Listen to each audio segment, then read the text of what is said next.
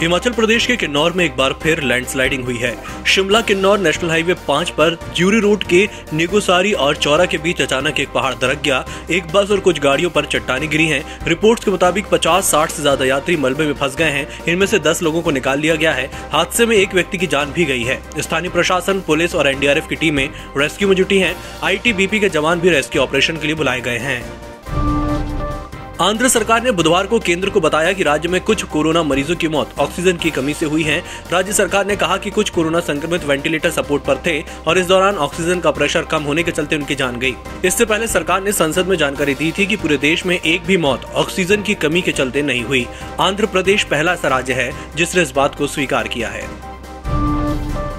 प्रधानमंत्री नरेंद्र मोदी ने आज सीआईआई की वार्षिक बैठक 2021 को संबोधित किया। ये बैठक वीडियो कॉन्फ्रेंसिंग के ज़रिए हुई। इस बैठक में आत्मनिर्भर भारत के लिए सरकार और कारोबारियों द्वारा किए जा रहे प्रयासों पर चर्चा हुई।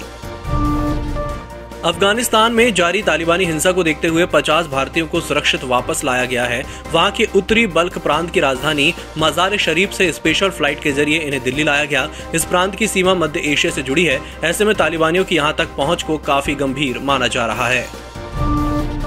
संसद के मानसून सेशन में मंगलवार को राज्यसभा में हुए हंगामे पर बोलते हुए राज्यसभा के सभापति एम वेंकैया नायडू भावुक हो गए। उन्होंने कहा कि लोकतंत्र के मंदिर की बेअदबी होने से वे रात भर सो नहीं पाए। कल सदन में जो हुआ, वह लोकतंत्र के खिलाफ है। सदन लोकतंत्र का सर्वोच्च मंदिर होता है और इसकी पवित्रता पर आँच नहीं आने देनी चाहिए। दिल्ली के पूर्व मुख्य सचिव अंशु प्रकाश से मारपीट के मामले में स्पेशल कोर्ट ने आम आदमी पार्टी के दो विधायकों अमानतुल्ला खान और प्रकाश जरवार को दोषी ठहराया है। हालाँकि, दिल्ली के सीएम अरविंद केजरीवाल उप मुख्यमंत्री मनीष सिसोदिया और आपके नौ दूसरे विधायकों को बरी कर दिया गया है। केरल के बाद अब हिमाचल में भी कोरोना संक्रमण की रफ्तार चिंता बढ़ा रही है। यहाँ मंगलवार को चार सौ उन्नीस मरीजों की कोरोना रिपोर्ट पॉजिटिव आई है। एक सौ छियासी ठीक हुए और दो की मौत हो गई। यहाँ नए केस 11 जून के बाद सबसे ज़्यादा है, तब 505 संक्रमित मिले थे। पीएसयू सेक्टर में काम कर रहे कर्मचारियों के लिए भी मोदी सरकार ने खुशखबरी दे दी है। पीएसयू बैंकों के 8 लाख से ज़्यादा सरकारी कर्मचारियों को सरकार ने महँगाई भत्ता बढ़ा दिया है। कर्मचारियों को अगस्त महीने की सैलरी से जुड़कर मिलेगा। डीए में दो दशमलव एक शून्य फ़ीसदी का इजाफा किया गया है।